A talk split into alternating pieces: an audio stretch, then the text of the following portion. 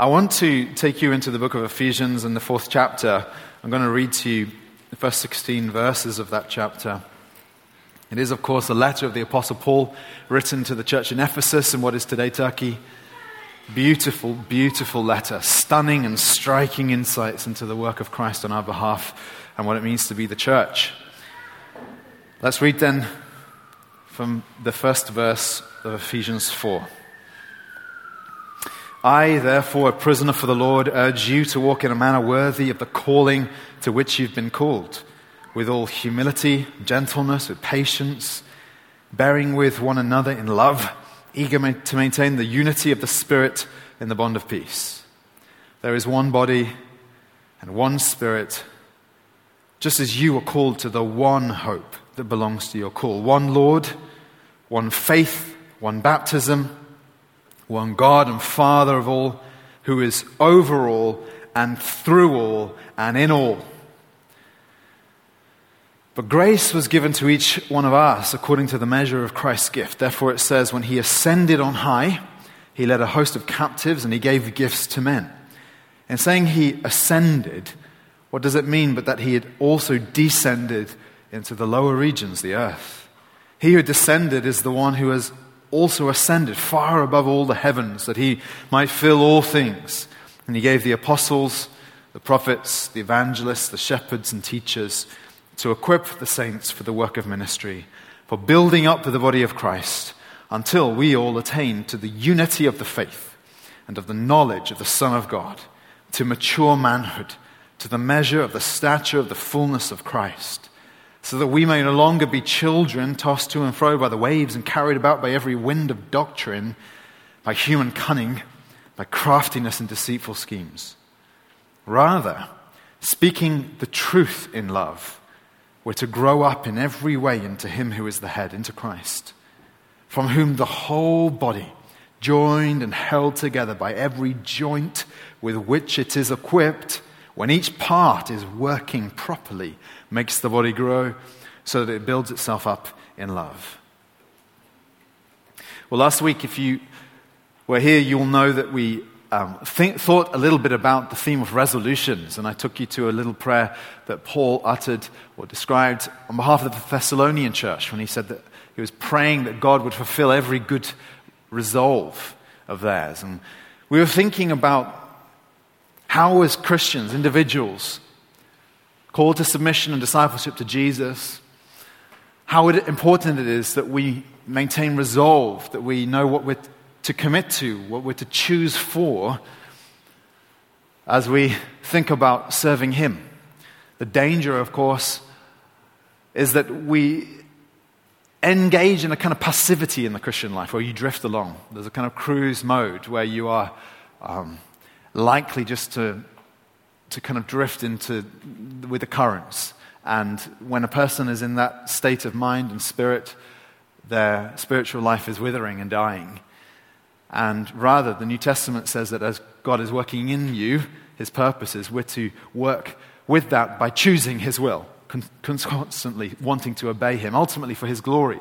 With the knowledge, of course, that as a Christian, God has a mission for you. To be a Christian is to have purpose, almost by definition, because you're called to be a disciple. You're called to follow in the Master's steps. And the Master is about a great work in the world, and you're with him in that work. And so we're thinking about what it means to choose his will, what it means to resolve as Christians. Now, I wanted to take a step back and consider with you a little bit more about Christ's purposes in us together as God's people not so much focusing on the individual, rather the church. And I'd read this passage a couple of weeks ago and felt immediately like I needed to preach on this in the new year as something that would speak to us and encourage us. And really, what it does is it answers the question what is Christ's vision for his church? Now, I think this is a vital and important question to ask because of the realities of what we're up against. And we can think, first of all, about the present crisis that we're in. And it is a crisis, and it's a crisis for many institutions, organizations, realities in the world, but it is also for the church in the sense that The church, by definition, is an assembly, a gathering, a community of people who are together, embodied. And it brings about something of an existential crisis if we can't be together. What are we if we are not meeting and loving each other in a family and a community? And I think for a church such as ours, given who we are, the kinds of people, you know, central London dwellers, and the fact that you generally choose to live in the city and you choose to find a church to go to, a crisis like this can really rock a church like ours. By God's grace, I think we've, we've fared fairly well considering. But the crisis really does bring about a fraying at the edges and has led to, you know, the, the sadness of seeing lots of people leave as they left the city and so on. There's this crisis. But then, of course, alongside that, behind that, almost more important than the present moment we're in, because this moment will pass. More important than that are the chronic issues that have been afflicting and affecting uh, churches and the church, as it were, in the Western world and in this nation in particular for a long time now. There was a time, of course, when churches were full everywhere. But this has been something of a chronic, ongoing catastrophe that has taken place within um, the bride of Christ in this nation at least. And it's felt like a tide, a change of tide, hasn't it? If you ever, I walk a number of times a week, I'll walk along the River Thames, and um, depending on what time of day you catch it and what the, the moon's up to and what the tides are up to, sometimes it can be full almost to overflowing. An enormous, like mind boggling body of water. It's so much, uh, so many millions of gallons of water. And in the spring tide, it almost reaches over the wall. And then you can go a few hours later, and the, the thing almost looks empty. And it can feel when we consider the state of Christianity that the tide has gone out. You ever go to one of the beaches in Norfolk, the flat beaches? The, to- the sea can be right at your toes one minute, and if you don't pay attention, you look up a few minutes later, it can be hundreds of meters away, and it goes out and out on these sand flats as the tide recedes. And in some ways, it's felt like that as I, you consider what's going on with the state of the church in this nation empty buildings everywhere, and the withering and the fragility of, of the seeming fragility. And with that, you know, there's, the, there's a numerical drop there's the worldview changes that have taken place in society at large, where once you could have taken for granted the fundamental beliefs that there's a God, that the Lord Jesus Christ is his Son, that there's a judgment awaiting us. And all those things now are largely disregarded and not believed. And of course, with that comes the moral changes. The atmosphere has changed. Even to the degree where Christianity is regarded as obscure and even dangerous in the eyes of many. So much has changed. And it seems to me that because of this, because of what's been going on, the wearying and, and, and, wearing effects, the erosion that's been taking place for many decades now, as well as this present crisis, which I am sure will be the death knell of, I, I suspect it'll be the year that most, that, that we'll see the most churches die in this nation. I think when you put those two things together, it raises the question of what Christ is doing, what his purposes are where his power is, what his vision is for his people, for his church. And it's with that that I want us to think about what Paul has to say here. Now, the first thing I would want to answer that question with, what is Christ's vision, vision for his church? Will be to assert and underline the mere fact, the certainty that he absolutely has a future and a vision and a purpose that he's accomplishing for his people and in his people. And that it's articulated here by what Paul uses this phrase that, that he has ascended that he might fill all things. It speaks of the glory of the Lord Jesus Christ filling the earth, of the expansion of his rule and reign. This is what Paul was confident of, and which we take for granted as Christians. Of course, from our vantage point, this sounds like an utterly ludicrous claim, given that from where we are sitting, at least, it looks like the kingdom of Jesus, expressed in the church, is on the retreat, receding, withering, at least where we live. You compare it with 500 years ago. Everybody identified as a follower of Jesus. Whether they knew him in their heart or not, they, everyone at least would have made that profession of faith. Even a hundred years ago, when we were in a crisis with the First World War, just over a hundred years ago, it was not uncommon for the whole nation to come together in prayer on a day of prayer. Same thing happened during the Second World War. How much has changed? That that has not been the instinct or the reaction, the reflex in this particular crisis that we're in, when we most need to be before God in prayer. As, a, as the church and the nation has largely considered the church to be an irrelevance. So that it doesn't matter if the church's doors are shut. What good is the church in this particular crisis? And so, with that comes doubt. With that comes a skepticism. Now, I believe that that doubt concerning the future of Christ's body is misguided, narrow, largely blind to what God is doing in the world as a whole. This is what Paul says so confidently when he predicts and prophesies. He says in verse 10 that he who descended, speaking of Christ's journey to earth, is the one who also ascended far above all the heavens that he might fill all things. This is what you would call an eschatological hope, an end time hope, a hope for the future, a certain hope. And it's so important that you read this within the context of what Paul had seen within his own life, which was very little. The Christian faith at that time was just a minor blip on the radar and the consciousness of the empire in which Paul lived, the Roman Empire, a seeming irrelevance, in other words, and yet here he's talking about its ultimate triumph under the rule of King Jesus. So if people would laugh at us now for having that kind of confidence, how much more could they have laughed at Paul when he actually wrote this?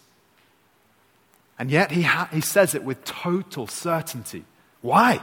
Partly because he himself had seen with his own eyes the risen Lord Jesus Christ in all his glory.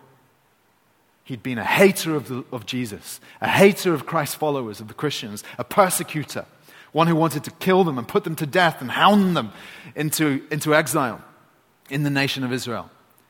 And what had happened, he'd seen the Lord Jesus Christ in his ascended glory, and forever he was changed. It gave him this utter certainty and conviction, not only regarding the nature of Jesus, that he is the Son of God so that he could submit his life to Jesus, but also regarding the purposes and plans and the power of the Lord Jesus, what he was doing in and through his people on, the, on planet Earth. And then he went back and reread his Old Testament, the Hebrew Bible that he'd grown up studying and knew intimately inside out. And he suddenly saw how all lines converged on the person of Jesus and how all the plans and purposes that God had to expand his kingdom would be fulfilled in and through the rule of King Jesus on, on the earth. Now, the Old Testament is full of these kinds of prophecies, but I only want to draw your attention to a couple of them. In Isaiah 2, for example, Isaiah says this It says, It shall come to pass in the latter days that the mountain of the house of the Lord, it's using metaphorical language here to speak of God's kingdom as like a mountain, the mountain of the house of the Lord shall be established as the highest of the mountains. It's going to be Everest. And shall be lifted up above the hills, and all the nations shall flow to it. And many people shall come and say, Come, let us go up to the mountain of the Lord, to the house of the God of Jacob, that we, he may teach us his ways and that he, we may walk in his paths. So fascinating to read this, written as it was seven centuries before the coming of Jesus, when belief in the God of the Bible was exclusive to a small group of Semitic people who lived in the Middle East, and by no means a global faith. And yet, here they're describing the global reach of belief in this God.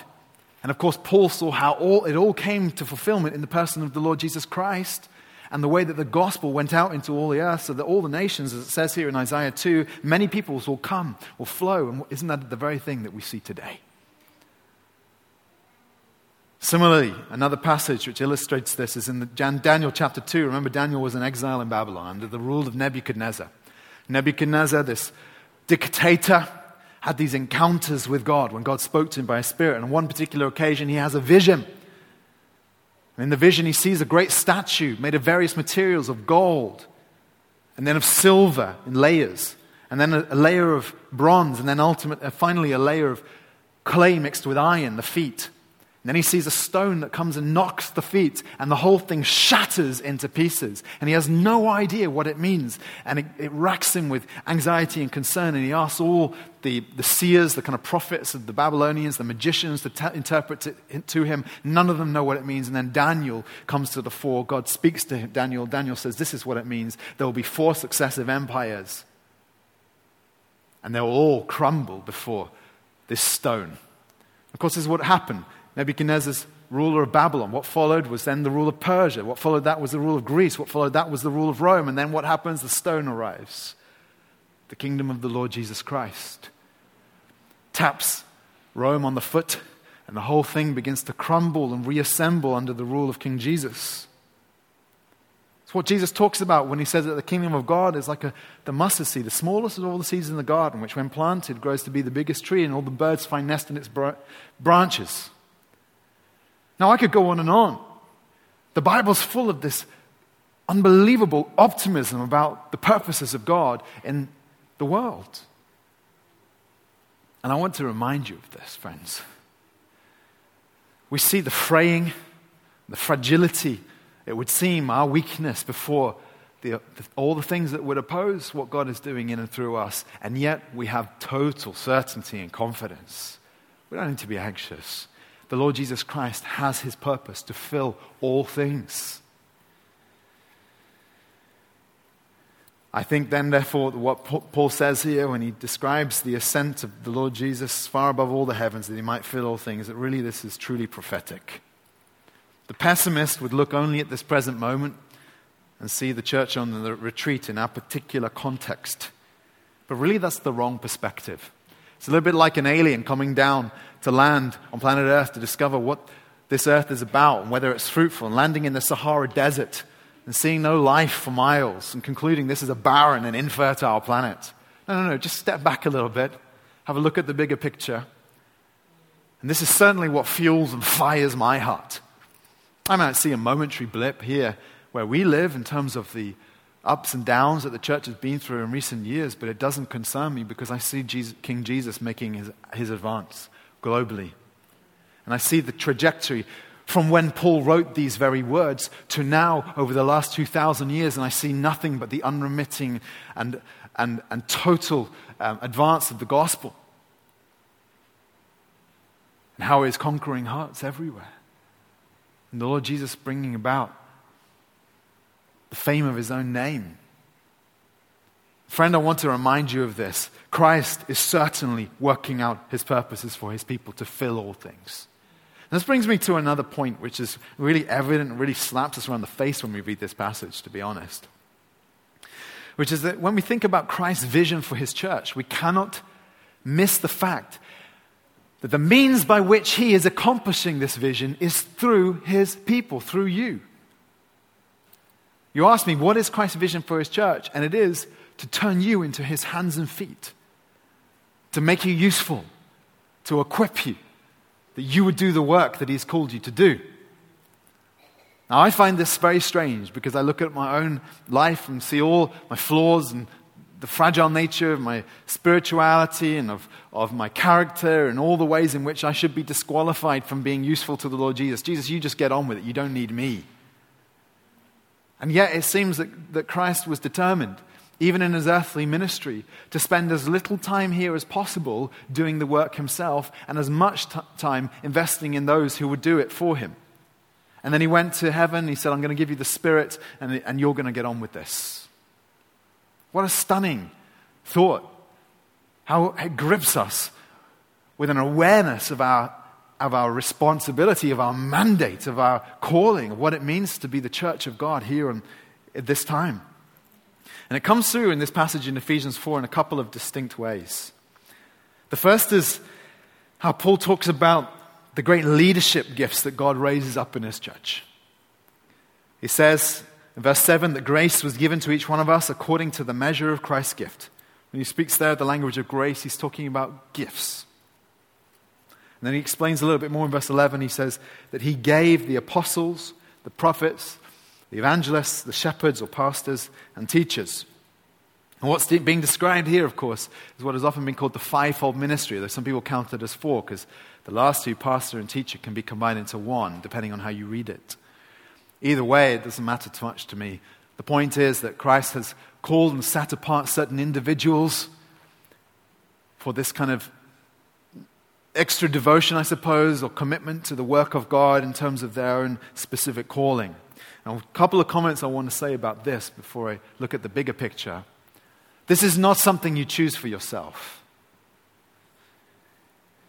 This is not something you volunteer for. I think if you ask me why the state of the church is as it is in the West, one of the reasons is that too many of the pastoral positions and pulpits have been filled by people who chose themselves for this calling. And it's evidenced by the fruitlessness of ministry. People choose it because they think, oh, I don't know what else to do with my life. Or you're an indoorsy type of person, likes to be in books. Or, you know, you maybe have an overestimation of certain gifts which you don't possess. Or a desire for recognition, what small recognition you can get within the church. There are all kinds of reasons why people choose this.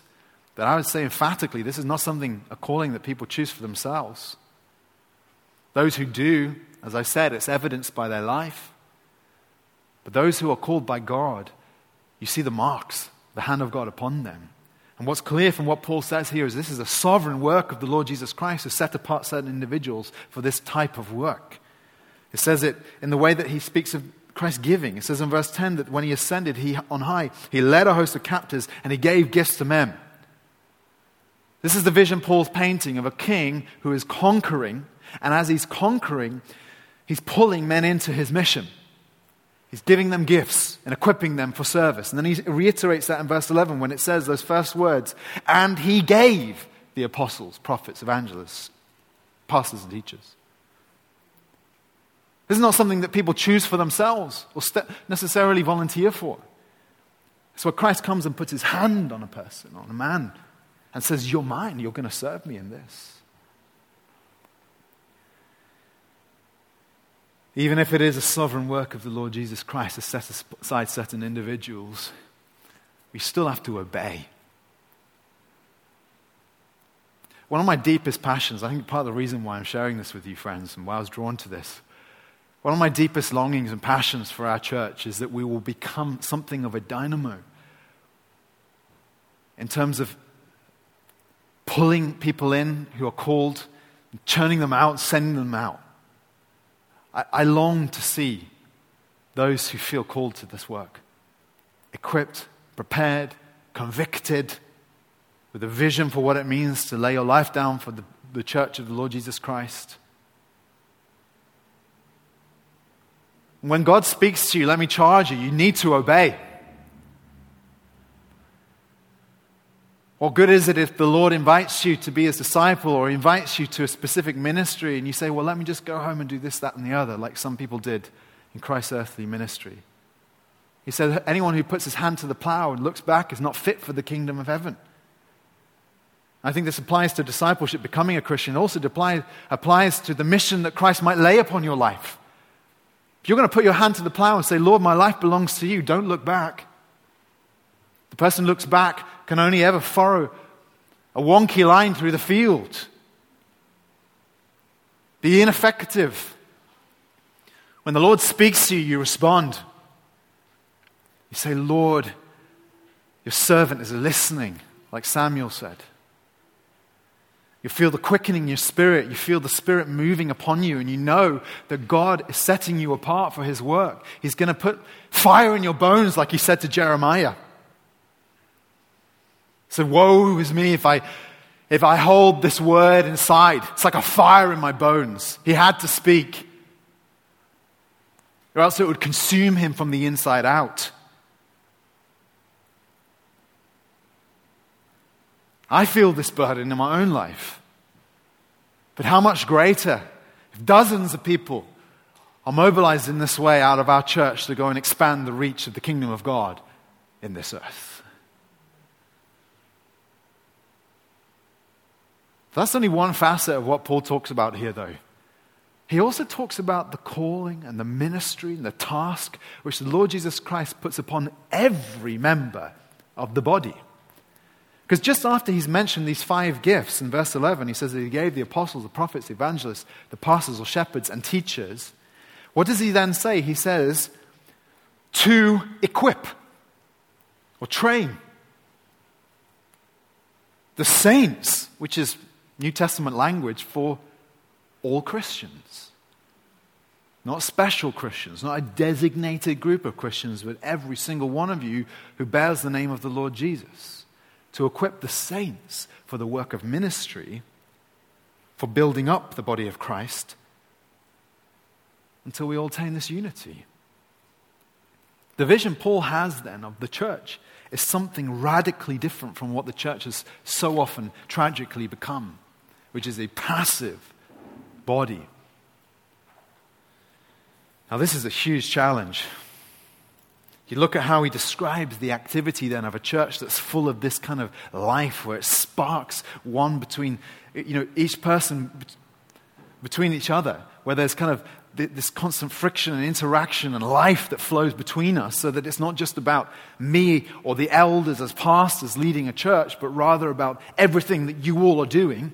And Paul describes it in verse 15. He says, Rather, speaking the truth in love, we, speaking of everyone, we are to grow up in every way into Him who is the head, into Christ, from whom the whole body, he means the whole church, joined and held together by every joint with which it is equipped, when each part is working properly makes the body grow so it builds itself up in love. There are no appendages in the body of Christ, no redundant, disposable parts. To be a Christian is to have function and purpose and gift and call and responsibility within the church. And this is a huge challenge to us the, because we think of all the limitations to that right now. I think, friends, I want to encourage you don't look at the fences, look at the field. Don't look at the obstacles to being effective for Christ, look at the opportunities. The Lord Jesus has given you a field to work. It may just be the one or two other people you know who you can bless and encourage and pray for. It may be more than that, but do it. Whatever it is He's called you to do, do it. I will say this that even in perfect conditions, this is challenging. Let's say that by some miracle the virus just vanished overnight and all the restrictions disappeared with it and church life returned to normal. Would we then see every member functioning when each part working properly in the way that Paul describes? And I say probably not for a number of reasons. One is spiritual apathy, it's the killer of effectiveness in the church of God. Another is stunted spiritual growth, where some people just remain like infants in the church, never learning, never developing, never maturing, never growing in holiness and purity and conviction. Another is guilt and condemnation, where people go around feeling a heaviness of heart because of things that they have done in the past that causes them to stay quiet and dismiss themselves from anything useful within the body. It's a great tragedy because we know that the blood of Christ was shed to forgive us for our past, present, and future sin. And you have no right to disqualify yourself. Some people, just because they don't understand that this is our calling, you've grown up in church where it's all just been about spectating, going there, returning home, just a little bit of your week, a segment, a passive activity. So the challenge is clear. You ask me, what is Christ's vision for his church? Yes, he wants to fill all things. But his vision is not to bypass you, but rather to use you to accomplish his purpose. Some of you to set aside for the specific roles that Paul's articulated here. Those who are set apart to be the servants of the church with distinguished leadership gifts called sovereignly and given for that purpose. And then all of us to be functioning as ministers to the body. And the challenge is what are you doing? Are you saying yes to Jesus? Do you want to be used of him and by him in the church and in the world? This brings me to another point then. Where is this all heading? So far, all I've done really is I've asserted that Christ has this great grand purpose, that he wants to use us. But where's the destination? One of the answers that comes through, again, with so much clarity and obviousness when you see it here, is that ultimately this is about Christ bringing about unity among his people. A oneness, a community, a reconciliation, a love that exists in the church in a unique way that is not replicated anywhere else in any other organization on the planet. The church is a miracle. And this is what Paul talks about here. Look at verse 13. he says that uh, he's just said that we were to be equipped for the work of ministry, for building up the body of Christ. He says, until we all attain to the unity of the faith. This is the destination that he's describing the unity of the faith and of the knowledge of the Son of God. And this, of course, how he opened the whole passage when he's encouraged these godly qualities of humility and gentleness and patience and so on, he says, eager to maintain the unity of the Spirit in the bond of peace. And this is where he brings this theological foundation in. He says there's one body, one Spirit, one hope, one call, one Lord, one faith, one baptism, one God, one Father of all. Now, What we are talking about here then is something really quite unique. It's also something that has been the cause of an enormous amount of confusion among Christians, particularly in the last century or so, and particularly in the West. What has happened is something like this that we've looked around us and we've seen the tragedy of the fragmented nature of the church. How you can go down any of the high streets in London and Greater London, and you might see an Anglican church, and then a Baptist church, and a Pentecostal church, and a Methodist church, and any number of other denominations. And so, of all the thousands of churches that exist in the city, there are dozens, if not possibly hundreds, of denominations, distinct groupings. And the reasoning is that people engage in here is they say, well, listen, if Christ's purpose was unity among his people, it's the thing he prayed for, of course, when he gave his high priestly prayer in the, in, towards the end of John's gospel. If Christ is aiming for unity, can we help him along a little bit here? And here's how we'll do it. What is it that's dividing us? Well, it's our doctrines, isn't it? It's our beliefs that divide us. So why don't we just put those to the side and just love each other, you know? We're all Christians in some sense. Now, listen, the tragedy of this is that you end up with something much less than Christianity. It's not possible to put our faith to one side and still have anything meaningful left to talk about. What Paul's describing here is not that. And that project has been attempted again and again. What's called the kind of ecumenical movement in our nation. It's kind of a doctrineless Christianity, a Christianity emptied of all the ideas that divide us and just really just a bland label, pallid and weak, ineffectual. But what Paul is describing here is something quite different. He's talking about a unity that's built on and founded on our radically unique convictions and beliefs. That we of all people on the earth believe in one body, one spirit, one hope, one Lord, one faith, one baptism, one God and Father of all, who is over all and through all and in all.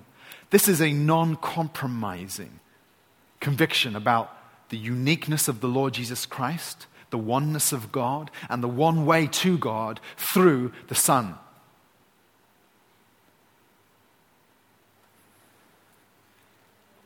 And if anything, Paul would, I think, if you were to jump ahead into our day and age and analyze the present situation of Christianity in our context, he'd say, No, you, you represent what is described as the sickness here, the problem here. When he describes the problem of being children, tossed to and fro by the waves, carried about by every wind of doctrine, by human cunning, by craftiness, and deceitful schemes. There are too many churches which are sick to the core, in other words. And the vision that Paul paints is of a unity that's brought about because of a purity of belief, because Christ is Lord. And we acknowledge the power of, of, of, his authority over his church to define what is true and what is not true, and that we do not take our guidance from the world. Now, why is this so essential? It's because the unity that I'm describing is only possible because of a nearness to Jesus himself. Every other effort to bring about the joining of humans into kind of community and unity is a man made project like the Tower of Babel was in the book of Genesis. And what's that ultimately about? Ultimately, it's about the pride of man, man displaying his own glory and dignity. They built the tower and said, Let's build a tower. Let's join together and build a tower up to the heavens. And God came in and confused the languages because He didn't want man to become above himself. And every time you see these kinds of great projects going on in the world, sometimes at the grand political levels, and we just hear about this treaty between Europe and China, and we know about the European project itself, and sometimes at the grassroots levels, like the, the movement for racial reconciliation that was going on last year. And what you see there, and what's so sad there, is that ultimately it's centered on bad ideas, hollow ideas, ideas that center upon the glory of humans and our pride, and not upon our humility before the Lord Jesus Christ and a submission to Him.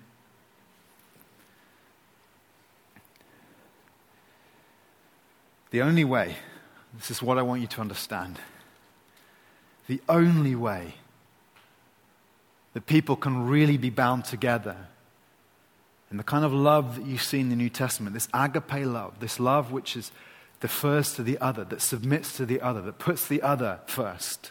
The only way that we can overcome all of our natural prejudices and ugliness of heart, the only way that we can really experience reconciliation from our natural animosity and hatred and suspicion and prejudices. The only way, the New Testament says, is by the blood of the Lord Jesus Christ and by our nearness to Him.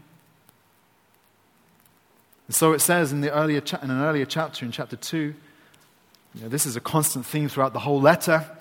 But let me read to you from chapter 2, verse 12. It says, Remember that you were at that time separated from Christ, alienated from the commonwealth of Israel, strangers to the covenants of promise, having no hope and without God in the world. He said, You were out in the cold before you knew Jesus. This is the situation in the world without Jesus. Distinct people groups, all kinds of people running around doing their own thing, but ultimately out in the cold. And then he says, But now in Christ in Christ Jesus, you who were once far off have been brought near by the blood of Christ.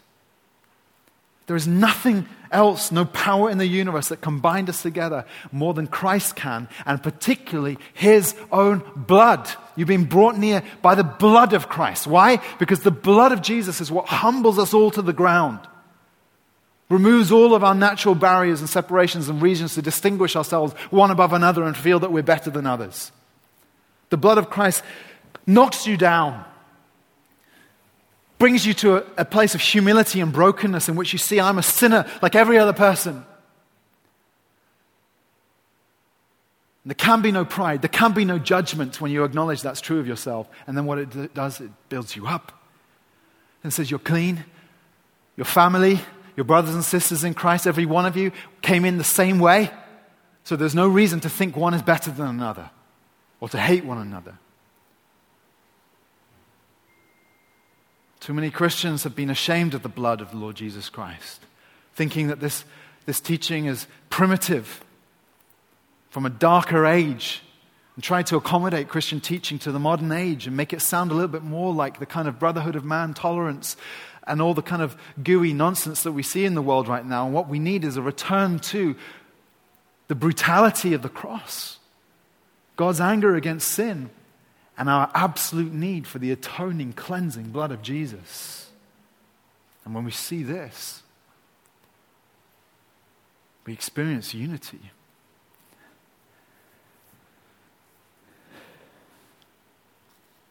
I want to say a final word on this before I close. This unity has to be expressed.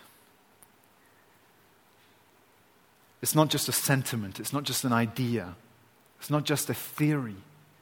It has to find expression in every local church where we enjoy love, where we actually sacrificially commit to each other. It's one of the reasons why I'm saying that it is no exaggeration to say that Christ died to make this kind of gathering possible, and we do not discard this privilege lightly. I think sometimes we've approached this whole scenario, and I'm speaking to you guys, the ones who are here, but sometimes we approach this whole scenario asking through the grid of what is safe rather than through the grid of what is pleasing to God. And I know that we are navigating choppy waters. Not everything is clear cut, it requires wisdom that's far beyond me. But I do want to remind you, even if we can't meet next week, I want to remind you of the immense privilege it is to be in God's family.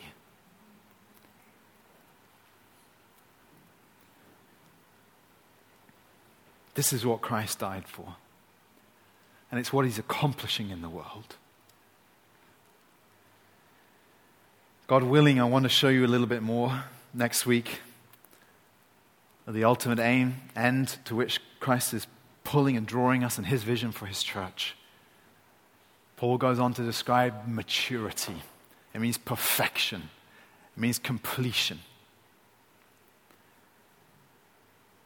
But for the present, let's dwell on these thoughts. How is Christ calling you?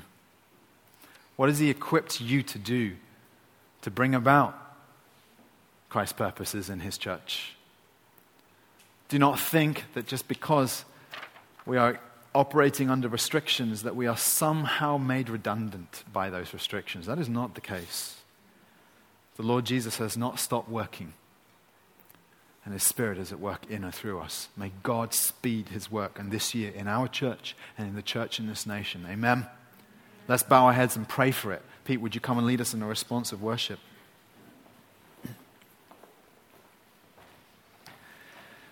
Lord, we acknowledge that you are Lord over your church. It is your body.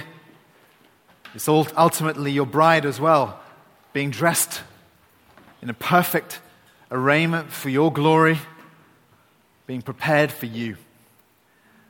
We come before you now. We, f- we ask forgiveness that we would ever doubt the future of your church, her beauty, her glory, her dignity that's conferred on her by you.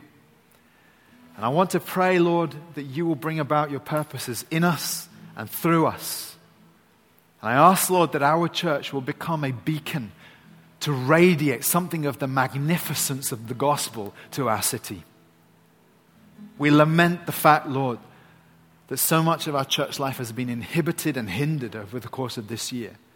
But we identify with this reality, Lord, that this has happened so many times through history for different kinds of reasons, and the church has never had its fire put out. And we pray, Lord, I pray, I ask you, Lord, that you will give us such a vision of what you are going to accomplish in us and such a vision of what it means to be the church that our appetite will grow, that we'll pray for it, that we'll plead for it, that we'll work for it, that we'll give our lives to it. That you'll call from us a loyalty and a commitment and a passion to be your people in our day. In Jesus' name, amen.